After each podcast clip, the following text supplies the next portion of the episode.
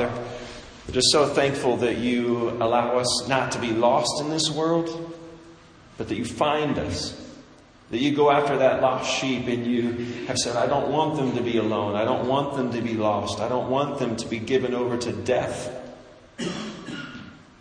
But you have brought us to life and you have brought us to yourself and you've brought us into community. And so, Father, we pray that together as this community we would surrender to your word, submit to it, Lord, your teaching as if it's full of authority because it is. It's your living word. And so, Lord, we pray that you would teach us this morning by it. We pray that you prepare our hearts. In Jesus' name, amen. We've been in the book of Colossians looking at just how spectacular Jesus is. It goes to great lengths, Paul does, as he writes this letter to the church at Colossae to say, you need to look at Jesus. And so we've been going through a section we've been calling Jesus 101, looking at some basic things that every believer needs to know about Jesus in verses 15 through 20, it's just a solid, solid amount of information about Jesus. Not that we would just know. I think that for believers, as we think about these things and consider these things and meditate on these things, I think there's times when we consider who Jesus is, that this passage right here should bring us to tears. I have a good friend. I told her I was preaching through this section. She said, I, I can barely make it through these verses without just breaking down and realizing how glorious He is. And I pray that He brings us to that place of just seeing Jesus for all that he is. We've seen already that it says that he was fully God and fully man. He wasn't part God and part man. It was both fully God and fully man in one person as he was in the flesh as well. We know that Jesus made everything and that everything was made for him. It also said last week that Jesus was before all things, and that in Him, in His powerful word, uh, word, that He's holding all things together. That the reason that everything's not just flying out of control and my leg's not just falling off over there is that Jesus is literally speaking it onto my body, and that our hearts too are being held fast to Him by His word. So we've been seeing that about Jesus, and today we're going to go into the next verse. In fact, we're only going to read part of the verse. It's a really short one today. Uh, some of you may be breathing a sigh of relief because I've heard how hard those chairs are. Uh, so this is Colossians chapter 1, verse 18a. Verse 18a. It says this And he, that's Jesus, and Jesus is the head of the body, the church. That's it. Jesus is the head of the body, the church. I first want to just kind of point out that word church that you see on the screen. We talk about church all the time. Church this, church that, church, church, church, church, church. You can go down the street and there's churches on every corner, but you got to consider what the word church means. The, the, word that it's coming from there in the Greek is ekklesia. You've maybe heard of uh, ecclesiastical things, right? Ekklesia. And what that word really means is called out People who have been called out, which means we were someplace else before. And God looked at that place we were in and said, I don't want them in that place. I'm going to call out to them. I'm going to invite them. I'm going to remove them from that place. I'm going to move them to a new place. So, what were some of the things that you were called out of individually? When God called you out, you were called out of sin. You were called away from the rebelliousness of your heart and the things that you wanted to do. You were called out of that place and you were brought into holiness and righteousness. As well, when He looked at you and He called you out, He called you not out of just sin, He called you out of death. You're no longer in death, you are now in life. You're in Him. He called you out of that. Those are some individual things, but collectively, He's called us out of the dominion of darkness. It told us that earlier in Colossians chapter 1. He's called us out of the dominion of darkness. He's, he's, he's transferred us to the kingdom of His Son. And then in addition to that, we've been called out of this world. We're not supposed to be like this world. We're not supposed to operate the way the other nations operate. We're not supposed to operate the way other organizations operate. We are called out of those things. We're placed into something else. And that's the other word I want to highlight from this verse. We are called out of those things and put into the body, a group, a congregation, the body. Any of you ever um, Played baseball when you were growing up, maybe kickball. You, you did, right? You played games. You remember when the game was going to begin, you can't just have a whole group of people, you have to have two teams. And so you, you line up the whole group there, and you might have two captains, and the captains start picking teams, right? And you stood there on that line, and eventually, whoever was captain called your name. And you were called out of being an individual in a place that was kind of nebulous. It had no meaning because you weren't, you weren't attached to anything. They called you. Jason. I'm calling you. And you were called out of that place and you were put into a team, right? You're put into a people. You belong.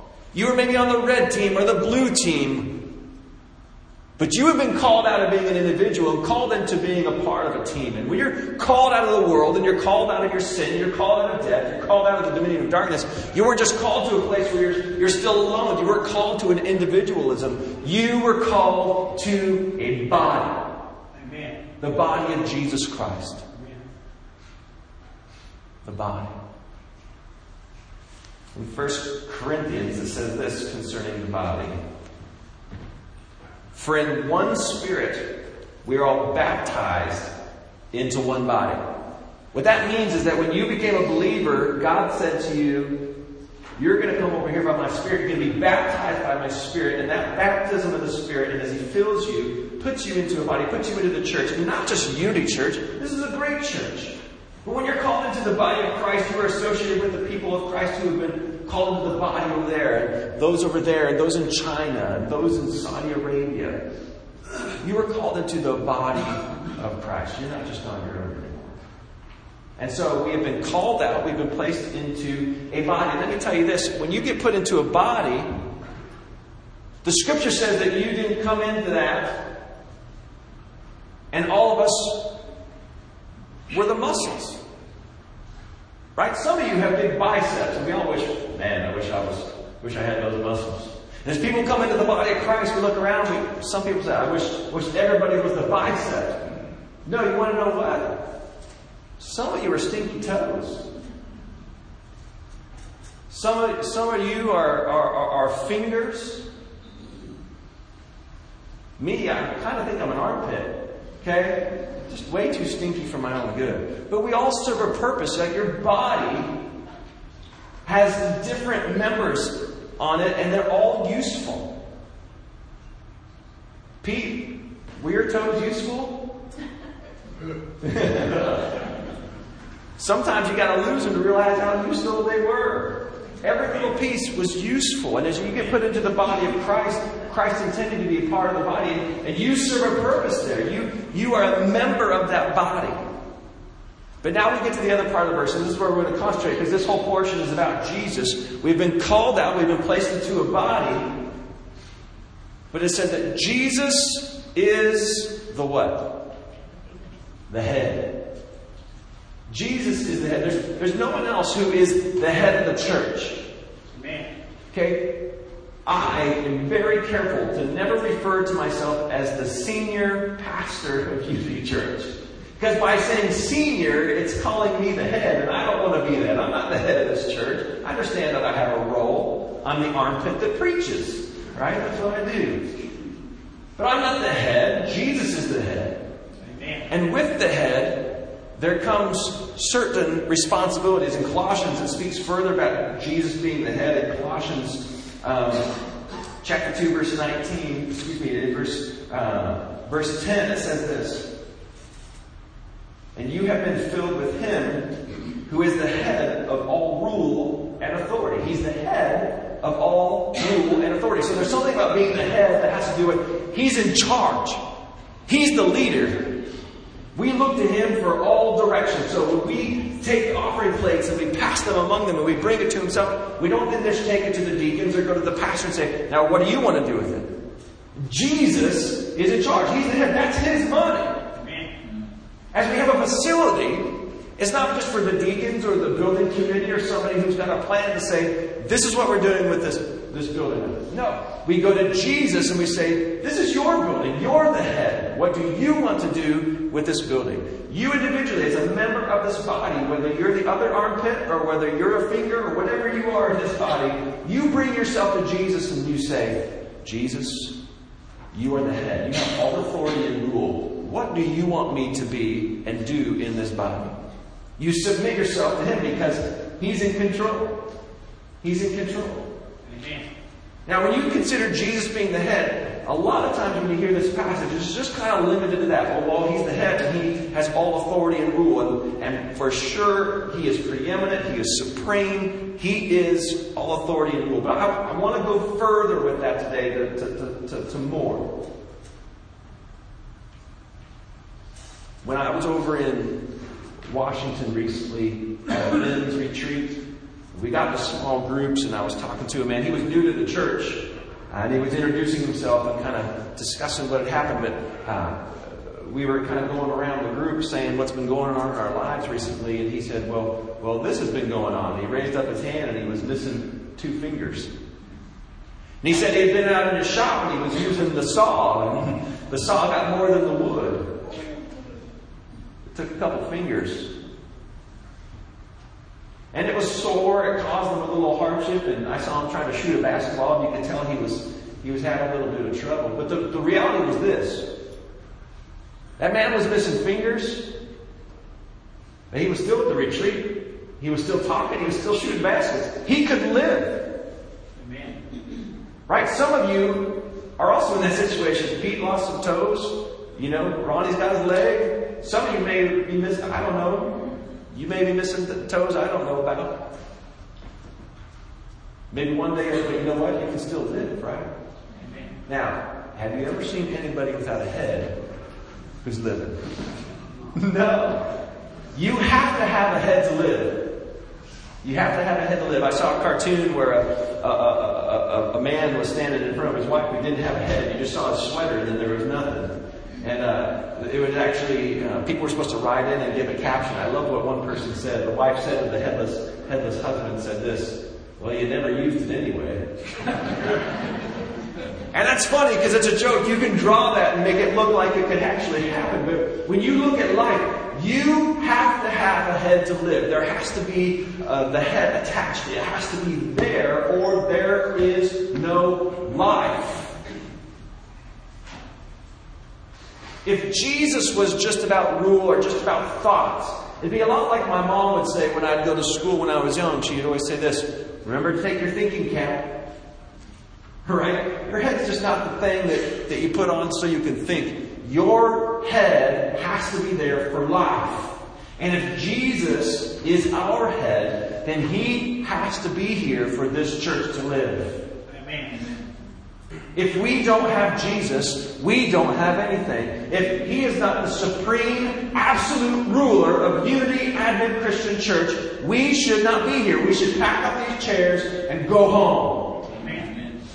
We have to have Jesus. If you think you can get through one moment of this life without Jesus and still having life and all that it has to offer, you are mistaken. You must have Jesus for life. You must have your head. He's everything to you. He's everything. And so, as we consider Jesus and I consider the fact that He's our head, what I love about God is this. He didn't say, I've called out this group of people and I just kind of put them in this pen over here and they'll just kind of be until I come back. He said, I'm going to be with you I will never leave you or forsake you. I'm going to put my spirit in you. And, you know, you got to have a heart too. That's the spirit pumping in his people. Jesus, is the head of the church, what I love is God did not abandon his people. He desires to be with his people. Ever since the beginning when Adam and Eve had sinned, and it says that in their sin before God was even coming, he was going to come for a walk and be with them. He's coming for the walk. But it says in Genesis chapter 3 Adam and Eve went and hid themselves in the bushes from the presence of the Lord. Jonah, he receives the call for ministry. Jonah, go to Nineveh, preach the word I give you. Jonah didn't want any bit of that. But it wasn't just the call. It says there that when he didn't want to do that, he fled. And it says in Jonah chapter 1, he fled from the presence of the Lord. How many of you, in your sin or in your call or in whatever you're doing, have, have made this kind of a, a heart issue yours, a motivation yours? I don't actually want to be with the Lord because if I'm with Him, He's going to make me do something. If Jesus is in charge, then I actually have to love my enemy. If Jesus is with me, He's told me not to doubt and to have confidence, then I can't keep living in my pity. You need the presence of Jesus. We've got to have the presence of Jesus. We, as a church, must have Jesus, the head, attached to live and to thrive. In Colossians, continuing in chapter 2 later on, it says this. Chapter 2, verse 19, it says, holding fast to the head. It's actually talking about people who don't do this, but it says, um, we're holding fast to the head, from whom the whole body, nourished and knit together through its joints and ligaments, grows with a growth that is from God. Let me read that again. It says, holding fast to the head, from whom the whole body, nourished and knit together through its joints and ligaments, grows with a growth that is from God. That is Jesus being attached to His church in the presence of His church, that we being, being attached to Him and not letting go of Him and wanting Him in our presence, that we together would bind up as a body of love and that would be working to continue to grow up and mature in Him and to grow in life. And as Ephesians chapter 1 says, that we would be filled with all the fullness of God. He would be our everything because that's where we have life. You all are from the country, right? Now, I've never seen this, but I've heard many people in, in the country account for this. But when you were younger, maybe you, still do this, but I haven't heard it lately because you've got IGA. But when you were younger, your mom or your grandma would go out to the pen and grab a chicken. Wouldn't they? And they would take it and they might wring that neck, right? That head would come right off. And what would that chicken do? Flop around. You've heard the saying, run around like a chicken with its head cut off. Now you might look at that and think, well, there's still life in it. No, there's lifeless busyness. There's just a run around and flopping until you die. And a church that has had its head cut off, Jesus Christ, is just flopping around, doing a lot of business, but dying. Amen. If we detach from Jesus, it's like we've allowed Satan to take us by the neck and wring it. We run around, we can be all, we can build, we can do parties, we can eat fried food together and call it whatever we want. But all of our busyness without Jesus is just headed towards death. You will never grow. You will never be fulfilled. You will never go and reach out to other people and say, hey, you've got to know about this Jesus. We will have no effect that is of any kingdom value on this community if we are detached from our head, Jesus. Amen. We must have Jesus. You may have come in this morning and said, I'm feeling really low. Your circumstances may not have been great this week. It may feel like somebody's got you by the head and have to bring you up, but let me tell you something. Jesus so desires to stay attached to you, to be your head. Yeah, to lead you with all the authority and rule, but in His presence as you come and you draw near to God, it was such a desire of God to have you close to Him that He might care for your heart, that He might go with you during the week. And sure, things are going to continue maybe to be rough, but He will, He will come into your life and say, you know what? But I called you out. I called you out of sin, and I called you out of death. I called you out of the world. and I called you out of the dominion of darkness. And look where I put you. I put you in my presence. I'm not leaving you. Please don't go leave me. Amen. As you come in and you look at the fact that God is so good, He's desired to be with us. The response is that we look back at Him and say, We want to be with you. We see what you've done, and you are amazing. You're lovely. You're perfect. You're good. And we as this church, we want to be with you. You're our rock. You're our foundation. You are the chief shepherd. You are the senior pastor. You are, you are glorious. I think we would recognize that Jesus is the head, that we are in his presence and attached to him. We say, we just want to worship him. And so I just want to take a few minutes here together to worship him. I know a lot of times we just come to a song and say a prayer and go, I just want to spend some time worshiping. And we do that with song, and I want the song to bleed into the rest of our week. I want it to bleed into when we reorganize this room with tables and fix up those rooms over there. I want it to bleed into the conversations you're going to have over lunch. I want it to, to, to, to flow over and, and spill out into the community as we go to our jobs and schools and to take tests for the end of year uh, tests, you know, and, and let Jesus be your head and be in his presence as you go because the reality is if you're not in his presence in this room or as you leave this place, you're without everything. And he is everything. So let's spend some time worshiping together.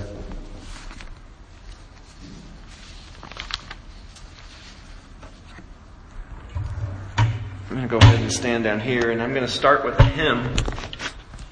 I don't actually know if anybody knows this hymn, but you might recognize the tune, and as you pick it up, you're welcome to sing along. But um, I'm going to ask you if you have the ability to, you're welcome to stand. We'll stand together and sing, but if, if while we're singing you need to sit down and pray, if you need to find a place that's just going to be your altar today, and you're going to say, Lord, I need your presence in my life, that we together as we sing as a church and say, Lord, you are our head. We see you as the leader, we see you as our life. So this, this song is called The Church is One Foundation.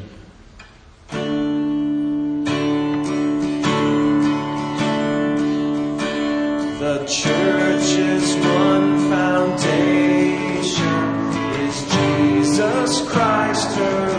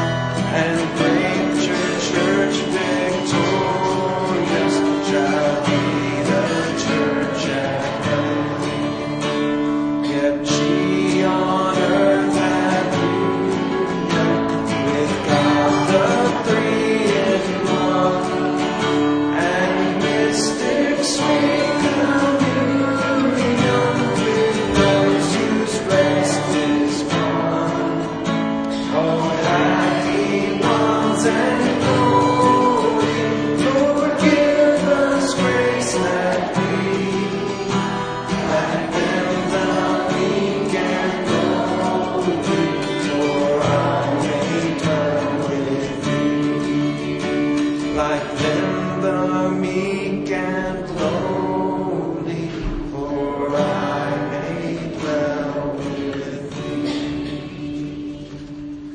This next one's new, but it's easy.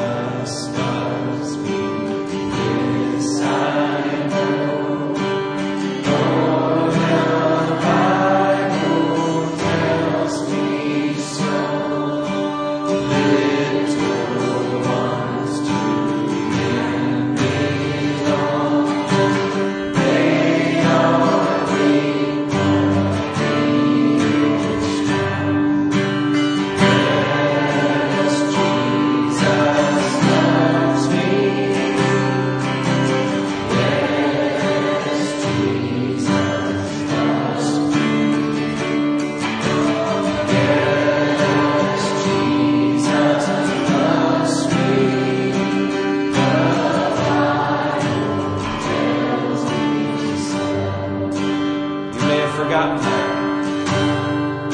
You may have forgotten that Jesus loves you. You may have forgotten the midst of this world that maybe nobody else does. Jesus does. Jesus loves you so much that he paid the price for your sin.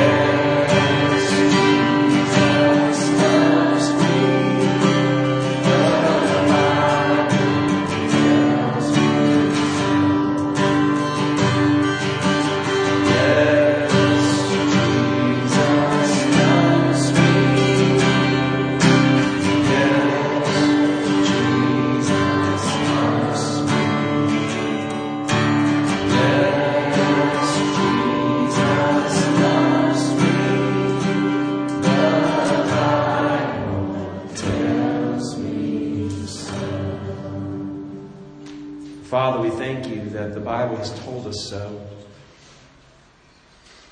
That in addition to Jesus being God, having created everything, having been from all of eternity, and even holding everything together by His Word, that He has taken time to spill His blood, and then to reach out and to call us by name and to forgive us and to love us with an everlasting love. And as those songs reflected, that you're the church's one foundation. You love your church. You love your bride. You love your body. We pray that this body of believers would not detach from you, its head. We pray that we as individuals would not detach as well, but that we would go now and not leave your presence, but stay in your presence, recognizing that by your Spirit you go with us everywhere. By your word, you continue to speak into our life at all times. We pray that if we forget everything else, that over and over would be sung out in our soul. Yes, Jesus loves me. The Bible tells me so. And so, Jesus, we give you our everything. We pray this in your precious name. Amen. Go in peace and serve the Lord.